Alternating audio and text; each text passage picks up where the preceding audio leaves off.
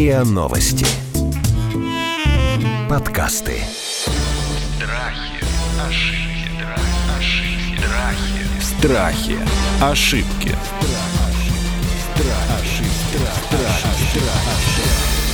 Здравствуйте, это подкаст «Страхи и ошибки». Меня зовут Наталья Лосева, и мы говорим и о страхах, и об ошибках, как с ними справляться, как со всем этим жить и менять свою жизнь к лучшему. Сегодня мы поговорим на такую прям жесткую тему. Будем говорить сегодня о токсичных родственниках. И поговорим мы об этом с Марией Бразговской, психолог, гештальтерапевт, известный инстаграм-блогер, и Павел Алфимов, врач-психиатр. Сегодня со мной будут говорить о токсичных родственниках. Вообще слово какое-то дурацкое, оно не так давно появилось. А что такое вообще? Как вы себе, коллеги, понимаете слово «токсичный», когда мы говорим про отношения? Павел и Мария. Именно как ядовитые. То есть это те отношения, которые вас разрушают. В этом смысле, А, Причем они могут вас разрушать, потому что ваши родственники на вас агрессируют, а, или они могут разрушать вас, потому что ваши родственники а, застряли в какой-то своей жертвенной позиции или в манипуляциях, которые могут быть такими очень скрытыми. И тогда у вас есть ощущение, что от вас как будто постоянно отъедают кусок. А, Но этот кусок может быть съеден и очень реалистично в жизни. Ваши границы все время нарушаются. Вас выселяют из квартиры, вас выселяют Выйди из из комнаты. ванной, что ты в душе застрял на два часа. Вы это Да, или вы по каким-то причинам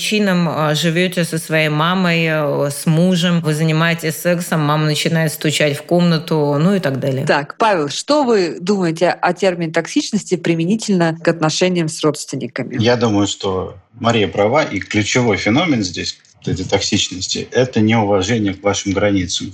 Если вы чувствуете, что вашим границам относятся без уважения, их постоянно нарушают, это, наверное, и есть токсичные отношения. Конечно, есть э, масса нюансов. и Токсичные отношения могут быть с человеком, который вообще вами пренебрегает и ваших границ не видит там и не чувствует. Можно еще такой простой, понятный пример. Токсичные люди – это те, с которыми тяжело, душно. Вот если есть гражданин, с которым... Мы говорим про родственников. Да, это не да, какой-то гражданин, это не какой-то гражданин, это человек, с которым тебя что-то да. связывает, на самом деле, очень многое. Связывает. И Много. фамилия, кровь, э, жилплощадь, Деньги. э, деньги, туалет и так Деньги, далее. Безусловно. Вот хорошо, если родственник, человек, с которым просто тяжело находиться на одной территории, наверное, он токсичный. Если Слушайте, вам- извините, пожалуйста, вот я сейчас Да. прям хочу, буду перебивать и сразу спорить. Давайте, вот, вот, конечно. вот у вас сразу посыл, да? Это он токсичный, он нарушает мои границы, он стучится ко мне там э, в дверь, когда не нужно. Друзья мои, слушайте, но ведь семья это же не просто какие-то люди, пробегающие мимо тебя Подождите, на улице, это- трамвае Это то, что я это хотела добавить. люди. А Это- ты-то где в этой И ситуации? что? Где ты в этих отношениях? Тебе токсичный, а ты не токсичный? Давайте начнем сначала. Первое, конечно, мы берем ответственность на себя. И мы проверяем, не являемся ли токсичными мы в этой конструкции. И не душно ли нам а, с этим человеком, может быть, потому что мы сами боимся близости, может быть, потому что мы пытаемся на этого человека вылить ушат а, каких-то своих эмоциональных переживаний, человек отбрыкивается, а мы считаем человека плохой и так далее. То есть мы, конечно, сначала исследуем свое пространство. Но если мы понимаем, что мы сделали свою часть работы, у нас есть какие-то договоренности, отношения, это всегда договоренности, и при этом второй стороной эти договоренности постоянно нарушаются, и нарушаются крайне пренебрежительно, очень часто без признания ответственности за это, вот тогда стоит подумать о какой-то токсичности. Давайте с примерами. Пример – это еще хорошее обесценивание, о чем мы говорили в прошлом подкасте. Когда что бы вы ни сделали, а, вас размажут. А, Что бы вы ни совершили, а, вам скажут, это плохо, никуда не годится. Чего бы ни происходило, вас могут вот прям матом, что называется, послать. Никто не уважает вашу собственность. Если в вашу комнату заходит без стука, еще, конечно, не значит, что родственник токсичный. Но вот если он и в комнату заходит, и в туалет к вам заходит, и деньги ваши берет, а вот, пожалуй, уже стоит призадуматься. А Всегда речь о степени. Хорошо, мы призадумались. Вот действительно, бабушка, например, ведет себя неправильно. Вот она ведет так, как говорите вы, да? Она вас критикует, не так ты готовишь, обувь не так поставил, значит, в комнату к тебе зашли, друзья у тебя такие, окно закрой, окно открой. Ну, я примерно могу реконструировать то, о чем вы говорите. И что делать-то? Это твоя бабушка. Что ее? Убить ее, в дом престарелых ее сдать. Господь с вами. У меня есть на это только скорее обывательские комментарии, как я сам лично считаю. Да, не комментарий психиатра, потому что это мало имеет отношение к психиатрии, слава богу. А если, конечно, бабушка сошла с ума, то надо оказывать ей психиатрическую помощь. Позвать доктора, там, разобраться, сделать анализы, давление померить, сахар. Если же эта бабушка, так сказать, э, в расцвете сил, бабуле 50, там, скажем, 60 лет, которая молодая, которая очень даже еще всех вас переживет, спиногрызы, и вы еще посмотрите на мою недвижимость, на мои четыре комнаты замкада, тогда психиатр здесь не поможет. Я считаю, что родственников мы не выбираем. Они нам достаются как данность. И выбираем мы только совсем близких людей, мужа или жену, друзей, и тогда, если я связался с человеком, который пьет мою кровь уже последние 20 лет, тут как бы вопрос больше ко мне, чем к этому человеку. И давайте, а давайте, давайте мы сегодня прям вынесем за скобки мужей и жен, правда? Потому что а, это, это отдельная серьезная хорошо. проблема. Да. Токсичные мужья и жены. Как раз вы, Павел, очень точно объясняете, почему, да? Потому что здесь сами, так сказать, выбрали, сами можем и ситуацию угу. разрешить, да? А с бабушкой и с мамой ты не разведешься. Безусловно. И я думаю, что, конечно, в силу ригидности какой-то, мышления, в силу возраста определенного определенных изменений возрастных. С мамой, например, больше пространства для изменения и больше для какой-то модификации взаимодействия, чем с бабушкой. С бабушкой сложнее. Что делаем Бабушка... с бабушкой? Вот давайте так, что мы делаем с пожилыми токсичными родственниками? Слушайте, ну, бывает и с мамой сложнее, Я не знаю, что с, с ними делать вообще в широком смысле, но что бы я бы с ними сделал. У меня, кстати, прекрасная бабушка, отлично готовит пирожки, я очень люблю. А, и у меня с ней таких вопросов не было никогда. Если бабуля сферическая вакууме, бабушка начинает пить твою кровь, надо просто ну, сделать так, чтобы бабуля из твоей жизни исчезла. Пусть она живет. У тебя есть социальные обязательства. Безусловно, если она заболеет, ты поможешь ей получить помощь. Если она там э, закончит свой жизненный путь, ты поможешь ее похоронить. Но любить тебя ее уже никто никогда не заставит, потому что зачем? Конечно... Ну и что? Да, вот эти конкретно, что вы предлагаете? Что там, снять квартиру, бабушку отселить? Да, так многие делают, кстати. Снять квартиру, там, найти сиделку, пожалуйста, вот, пусть живет. Слушайте, я понимаю, что это очень рациональное решение, но у меня внутри все протестует, да, потому что... Я ну, даже объясню вам, а, человек, почему да? Понятно, вас протестует. гипертрофируются все плохие черты характера. А почему вы считаете, что речь идет только о старых людях? Токсичными могут быть очень молодые. А я, а я специально хочу сейчас сначала разобраться со старыми людьми, да, вот с, там условно немощными, а потом будем спускаться вниз. Давайте поговорим про стариков. Потому что, мне кажется, просто действительно это отдельная какая-то история. Ну, в целом, я скорее соглашусь с Павлом, что когда мы вырастаем решаем. У нас есть э, своя зона ответственности. Она перед собой, перед супругом и перед своими детьми. А все остальное – это отношения. А мы, безусловно, э, признаем, и это, мне кажется, очень важным, что это наши родственники. Мы не кричим «это ты не моя мать», э, «ты не мой отец», «ты не моя бабушка». Но поддерживаем мы эти отношения или нет, и степень близости, вот это мы можем выбирать. А, и да, иногда это решение уйти, иногда это решение решение снять бабушке комнату, а иногда это решение оплатить бабушке дом для престарелых, потому что очень возможно, если бабушка гипертоксична, а несмотря на а, нежность Павла, а психиатрический компонент здесь поискать а, можно было бы. Страхи, ошибки. Страхи, ошибки. Как можно исправить вот эту высокую степень токсичности, когда мы говорим про пожилых людей? Исправить можно свой компонент в отношениях. Что происходит-то на самом деле? То есть вот, просто, а... вот просто изолировать себя.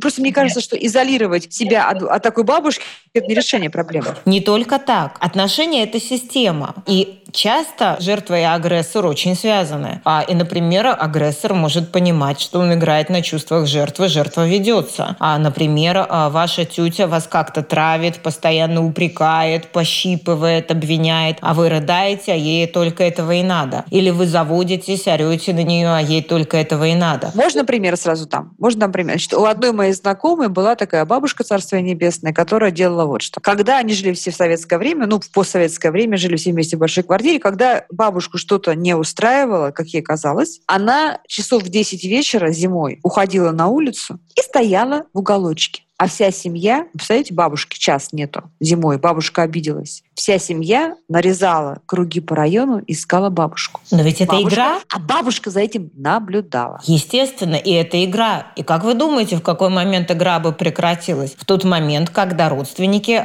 в таком метафорическом смысле дали бы бабушке умереть. Да, окей, мы соглашаемся, что, может быть, ты хочешь замерзнуть. А вот тебе, пожалуйста, теплое пальто, вот тебе теплый пуховый платок. А если что, мы все всегда ждем тебя дома. Как замерзнешь, приходи. Но мы бегать и играть в эту игру с тобой не будем. Понимаю, принимаю. Павел, вопрос к вам. Да. Бабушка, что, как вы считаете, как хороший внук, что бабушка кричала этим поведением своим? Она зачем это делала? Я Чего ей не- не хватало? я- Ну, да, давайте порассуждаем. Потому что Давайте мне кажется, что всегда в токсичных отношениях, да, Ага. вот мне Есть э, другая сторона, безусловно. не просто другая сторона, это какой-то замаскированный крик о чем-то. Конечно, только это не значит, что вы этот крик можете удовлетворить. Это может быть крик этой бабушки в адрес собственной матери. «Мама, найди меня», «Мама, пожалей меня», «Мама, утешь меня», «Мама, заметь меня». И уж если про пожилых людей, то они часто падают, вот именно регрессируют в состояние младенца. Они даже не могут э, как будто сечь это количество внимания. И это взрослый человек должен понимать, в какой момент мое внимание к пожилому человеку будет прекращено. Да, какова доля того, что я могу отдать. А они как младенцы, они могут хотеть еще, еще, еще бесконечно удовлетворяя мои потребности. Я скоро умру, мне страшно, побудь со мной. Ну, там что угодно может быть. Или бегай вокруг меня, покажи мне, как ты меня любишь. И это на самом деле может быть вот туда, далеко в прошлое. Да, к ее мужу, который уже умер давно глубоким стариком, к ее матери и так далее. А на самом деле вы эту потребность никогда не удовлетворите в полной мере. Вы можете проговорить с человеком о том, что я тебя люблю, я могу дать тебе вот это, вот это, вот это, но вот то, чего ты требуешь, не могу. И в тот момент, когда ты уходишь мерзнуть в уголочке, «О, да, мне страшно, да, мне больно, но как ты взрослая бабушка, и я соглашаюсь, что это твой взрослый выбор. Очень будет жаль тебя хоронить. Насчет вот этого вашего примера, не такого редкого, кстати. Я считаю, что вообще до тех пор, пока судом не доказано обратное, в соответствии с 21 статьей Гражданского кодекса человек дееспособен. Право способен, сделка способен и, главное, дееспособен. Если человек э,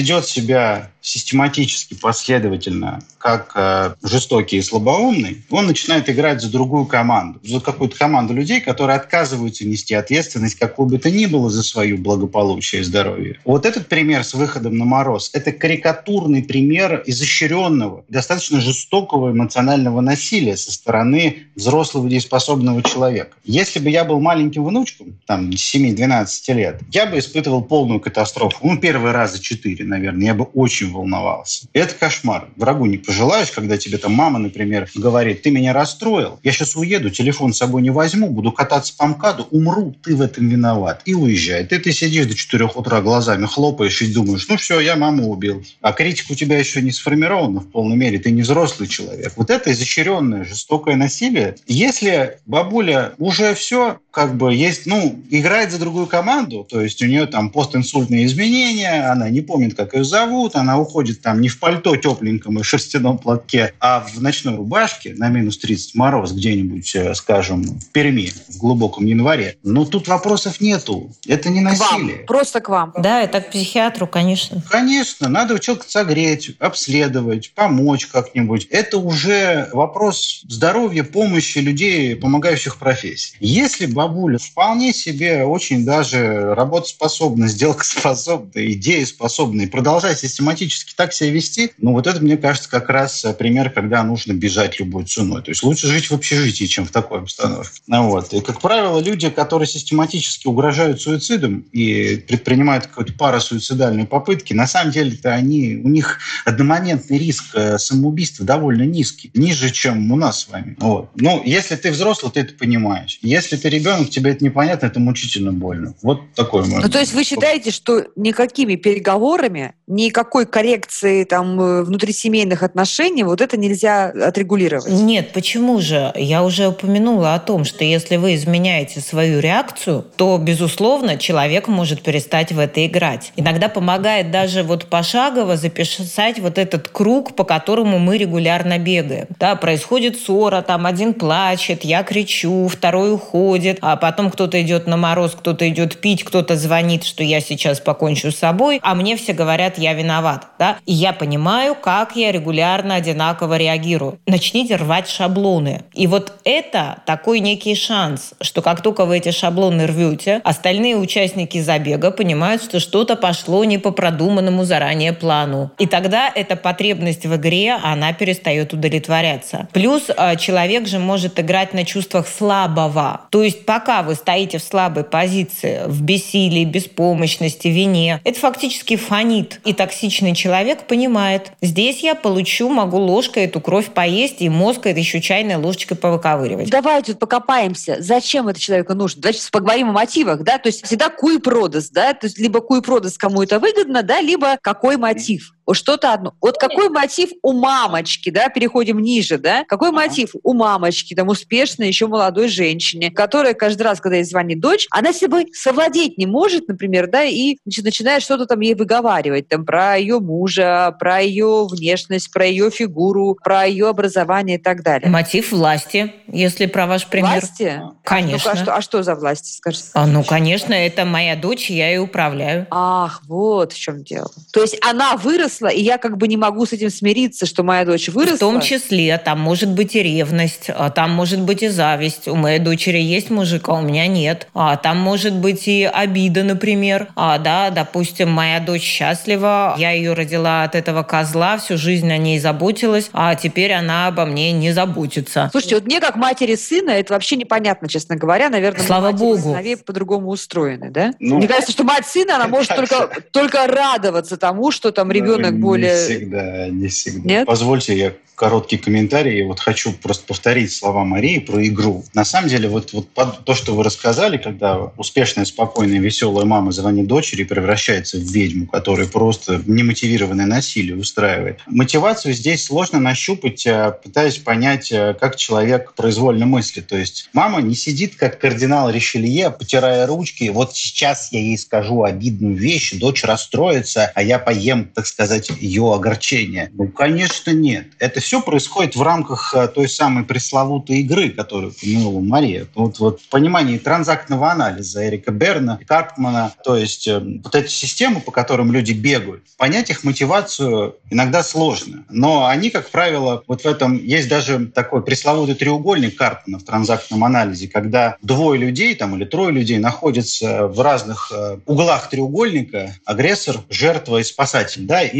все время меняют роли. И, как Мария заметила, да, вот для того, чтобы всех растормошить, пытаться эту порочную систему постоянно повторяющегося какого-то конфликта многоуровневого ее разорвать, хотя бы один из участников должен этот порочный круг прерывать. Тогда у всех остальных возникает э, стоп, мысль... Стоп, делим сейчас на две части. Вы, просто вы, вы пришли к очень другой, очень важной вещи. Давайте сначала про мотивы. Итак, а? дочь звонит матери. Так, Разговор а... начинается мирно, и да. вдруг, значит, понеслись придирки, обвинения, все заканчивается скандалом. В любой девичьей закрытой группе женской вы найдете массу таких примеров. Наверняка, Мария, вам тоже вы задавали такие вопросы, вам пишут очень много одинаковых абсолютно примеров. Мотивы-то разные. Что вам дадут мотивы? Очень часто человек хочет понять мотивы, чтобы оправдать, например. Я буду понимать, почему она это делает, и мне как Но будто это бы станет легче. мать. Почему ей не оправдать свою мать? Почему? Ну, Зачем? хотя- пусть не оправдать, ну хотя бы понять. Окей, понять можно собственные реакции. Вы не можете взять и залезть в голову другому человеку. Вы можете его о чем-то спросить. Да, может быть, он вам когда-нибудь скажет правду. Но вообще веер этих мотивов, он может быть очень разный. А вплоть до неприятия людей своего пола. Да, я сына люблю, а дочку не люблю, потому что она женщина. А я не люблю ее, потому что ее папа любил больше, а чем это не меня. к Павлу уже? А, не обязательно. Когда вот такое, это еще не к Павлу. Нет, Ко это, мне это это ко мне. депрессия или тревога, или приступ А паники, просто женщин не люблю, это норм. Еще с Мари- можно к Марии прийти. Да, и да, конечно. Марии этим. А, Хорошо. Или, например, я ее ненавижу, потому что я боюсь умереть, а она мне тут внуков не родила, а мне незачем жить. Да? Или я считаю, что она слишком хорошо живет, это моя дочь. А, Или что-то она как-то ведет себя не так, как я ее учила. Ходит от бедра в короткой юбке, точно проститутка. Нарушает наши социальные законы. А Я бы говорила, знаете, о чем? Вот почему страшно разорвать токсичные отношения? Потому что есть а, закон такой принадлежности, лояльности к группе. Когда Павел нам однажды рассказывал об обезьянах, вот этот закон прекрасно действует и на людей. Мы когда жили в пещерах, мы не могли взять и быть отрезанными от группы. Это очень рептильный страх. Если я окажусь один, если я откажусь от своего, ну в кавычках откажусь, от своего рода, от своей пещеры, меня сожрут саблезубые тигры. И отсюда как будто страшно уйти. Да? Она моя бабушка, ничего не могу сделать. А плюс там может быть история, что вот в этой группе сформировались какие-то отношения, и они передаются из поколения в поколение. Ее мать ее так грызла, и она считает это нормальным, и она делает это со своей дочерью. А или она выросла без отца, и теперь она живет без мужа, и она хочет, чтобы дочь ее как-то утешала, как-то ей компенсировала эту историю, и она выливает на нее всю злость, всех собак спускает. Там может быть тема и про что-то совершенно другое, но э, нельзя сказать, вот это вот только один мотив, э, и как бы все. А можно посмотреть на то, что происходит с вашей реакцией в этот момент. А можно иногда, вот э, единственное, что я бы так вот говорила, где не нужно прям рубить сгоряча, это когда вы понимаете, что человек, как ни странно, так выражает любовь. Например, он вас критикует, вы на это очень жестко реагируете слезами, бессилием, боитесь, что обесценивали, а он в своей внутри считает, что ну я ее так люблю, вот кого люблю, того и наказую. А иногда бывает, э, я иногда своим клиентам предлагаю пользоваться токсичными родственниками как лакмусовой бумажкой. А вот как в фильме. Хорошие сапоги надо брать. Да, вот сказала дерьмо, точно надо брать. Да? Говорю, Вот вы, если сомневаетесь, что у вас в бизнесе там пойдет, не пойдет этот проект, придите к токсичному родственнику, расскажите ему. Если он вам скажет, все хорошо, не надо. Если скажет, все будет плохо, жутко, как-то вообще-то тебе в голову пришло, вот точно хорошая идея. Или на совет насчет отношений. Тетя Люся, расскажи, что ты думаешь про моего нового парня? Вот стоит мне с ним ехать, например, в Геленджик или нет? О, господи, это просто, это наркоман, предатель. Я у него в глазах увидела. Отличный парень, надо брать, я считаю. Да Да-да-да. ну вы какие-то Да, злые да. слушайте, вы злые. Страхи, ошибки. Страхи. Ошибки. Давайте так, давайте разберемся с родителями, потом перейдем к сиблингам. Значит, как правильно себя вести с родителями или там с тестями или со свекрами, то есть с родственниками, которые старше на одно поколение, если вот, ну, есть эта токсичность, и ты вроде как понимаешь, что не потому, что они злые, а потому, что вот они так в силу своей жизни, своего воспитания, сейчас очень хорошо Марита рассказала, вот так они устроены, да, вот так они коммуницируют с миром. Можно это как-то починить, э, разорвать, э, отрегулировать? Какие-то приемы дайте, пожалуйста. Вот мы смотрим, во-первых, на то, насколько это можно. Степень травмированности у людей бывает разная. Иногда можно, иногда не можно. А если мы проясняем это с человеком, и он нас хотя бы как-то слышит, он, может быть, начнет наблюдать, что да, я вот хвалю всегда там твоих подруг, всегда хвалю своего сына, а тебя никогда. И, может быть, она вас услышит или он и поймет. Нужно проговорить, сказать, слушай, мам, смотри, ты никогда меня не хвалишь. Нужно. Нужно проговорить, только не обязательно с точки зрения упрека. Если мы смотрим на конфликт как на способ нащупать, как нам лучше любить друг друга, это хорошо. А если вторая сторона тоже смотрит на конфликт так, она начинает прислушиваться, это хорошо. И тогда бывает, мы обходимся, что называется, малой кровью. То есть вот мы знаем, например, что наш папа или наш тесть, человек очень вспыльчивый. И если раньше мы на это реагировали слезами, криками и чем-то еще, может быть, сейчас мы скажем, ой, там, дядя Ваня, вы опять вспылили, а я пойду чай заварю. Да, или надвигается буря, надвигается шторм, сейчас мы все спрячемся, э, и как-то все немножечко расслабились. И тут мы смотрим, чего происходит на самом деле. Но бывает, что другой-то человек не изменяется. Я бы говорила о том, что сначала мы выстраиваем очень четкие границы. А ваша мама, папа, э, дядя, тетя, они могут быть прекрасными людьми в очень многих отношениях. Но как только вы понимаете, что вы заваливаетесь в ту сферу, где эта токсичная часть включается, спасибо, я приду потом. Да, я чувствую, разговор не клеится. Я перезвоню в другое время. Да, то есть здесь прям должно быть очень уважительно, но очень конкретно. И когда мы говорим о а, свекр, свекровь, теща, тесть, а, там еще есть другой важный компонент – это ваш супруг. И вообще-то супруг тоже должен заботиться. Да, то есть в норме муж не даст своей матери, например, оскорблять жену. И этот компонент тоже очень важен. Да, но у меня такое широкое замечание. В принципе, я просто могу переформулировать слова Марии. Вот то, что она рассказывает, это примеры успешной коммуникации именно. На самом деле, надо начинать не с того, чтобы пытаться поменять своих родственников, тесте там, или свекровь, или маму, надо начинать с себя, с того, чтобы нащупать границы своей компетентности, границы своей автономности, если угодно. И вот мы с вами недавно обсуждали локус контроля, да, то, куда мы атрибутируем ответственность за нашу жизнь, за наши поступки, за наши успехи. Придвинуть ее к серединке. Не выступать точно там внешне обвиняющей позиции или самобичеванием, а вот как-то более, больше понимать. А вот примеры с вспыльчивым тестем или с вредной свекровью – это как раз пример коммуникации уверенного человека.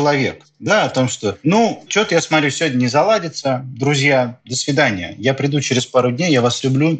Если что, звоните. Это пример умеренного человека, который знает границы своей автономии, да, и который не начинает сразу психовать. Значит, я где-то не права, я что-то не так сделала и так далее.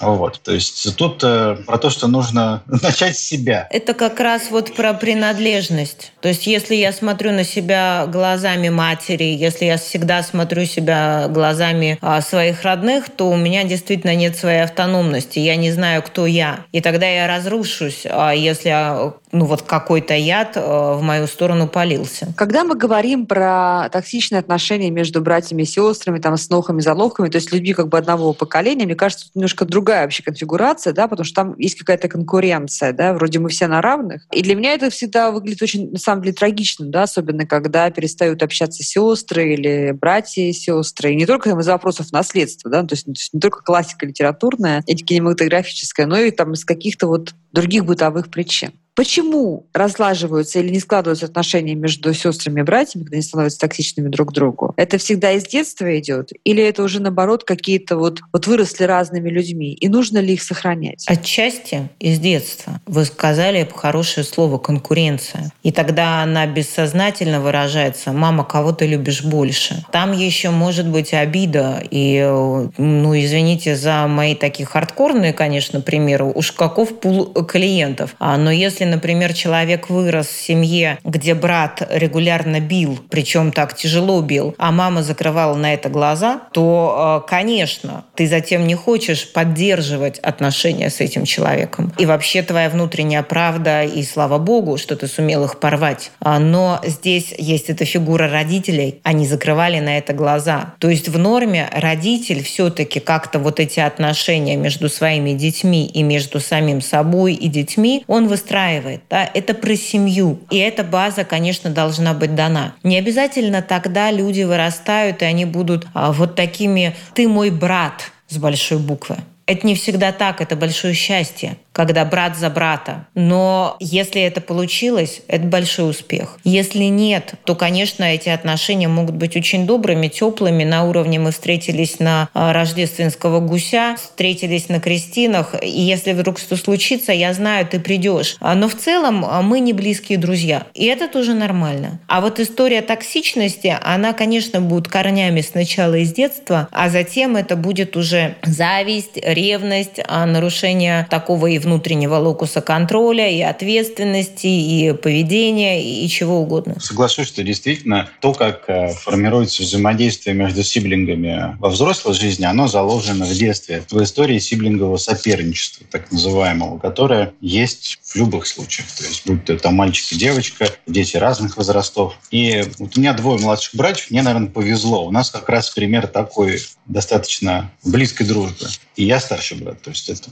в этом сиблингом соперничестве выступал таким арбитром, если угодно, какой-то патерналистской отцовской фигуры. А многим повезло не так. И э, вижу массу примеров людей, там, братьев, которые вообще не разговаривают, не общаются, и один должен другому денег, другой там пишет доносы, там, и, хотя даже делить еще нечего. Есть даже разновидность, э, я думаю, должна быть такая разновидность семейного консультирования, когда решение сиблинговых конфликтов. Честно, как психолог, я бы сказала из опыта практики, что когда люди доходят до отношений с братьями и сестрами, если только не было истории какого-то действительно насилия, там брата над сестрой, сестрой над брата, то вообще это топчик. А потому что а, сначала все приходят, мама виновата, папа виноват, муж виноват. И только где-то там, когда ты уже так в кавычках просветлился, ты вспоминаешь, что вообще-то есть еще брат-сестра. То есть я понимаю, что ваша позиция в целом, что токсичные отношения нужно спасать очень умеренно, да, и какая бы ни была степень родства и общей истории, нужно уметь уходить из токсичных отношений, даже если это будет уход не только из отношений, но и вообще от этих людей. Для меня самое главное — это сохранить связь причем связь не на уровне контакта, а на уровне внутреннего согласия. Это мой брат, это моя мама. Мне с этим нормально, мне за это не стыдно, мне за это не страшно. Вот это моя правда. Я не буду говорить, что этого нет, да, это вот вообще этот человек не рождался, а, или я вообще ни на него никогда не посмотрю. А, но при этом, то есть я сохраняю уважение, но при этом, да, я могу сказать, мне здесь достаточно, и как отношения они меня разрушают. И если вы действительно страдаете от этого, а иногда это страдание, оно бывает непереносимым, а насилие, оно же может быть не только эмоциональным, оно может быть и сплошь и рядом физическим тоже, а может быть и только эмоциональным, но при этом оно разрушает вас вот так, ну вот до донышка. И тогда вы говорите, с меня достаточно. Потому что я не могу удовлетворить какую-то потребность этого человека, по которой его агрессия вот так как э, происходит? Я, позвольте, тоже резюмирую наш сегодняшний разговор и в который раз порадуюсь, что мнение ученых сходится у нас сегодня с Марией почти по всем вопросам. Я думаю, что если ты оказался в токсичных отношениях, это не повод там сразу мазать лыжи медвежьим жиром, бежать там в другой город. В первую очередь, когда пришло это осознание, это повод взглянуть на самого себя. У нас гораздо больше инструментов, чтобы поменять э, свое отношение или свою коммуникацию, чем вообще объективно каких-то работающих инструментов изменить родственника. Ну,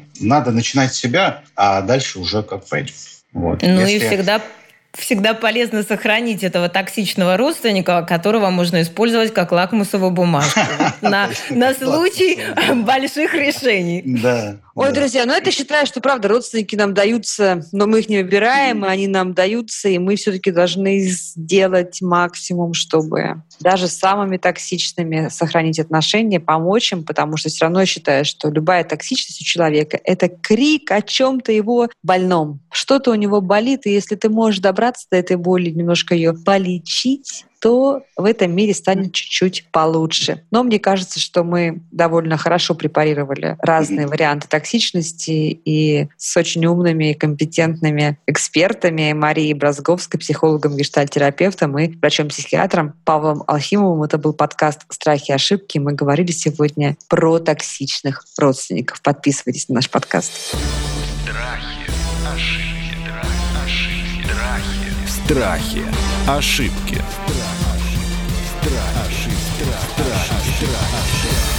Слушайте эпизоды подкаста на сайте ria.ru в приложениях Apple Podcasts, CastBox или SoundStream. Комментируйте и делитесь с друзьями.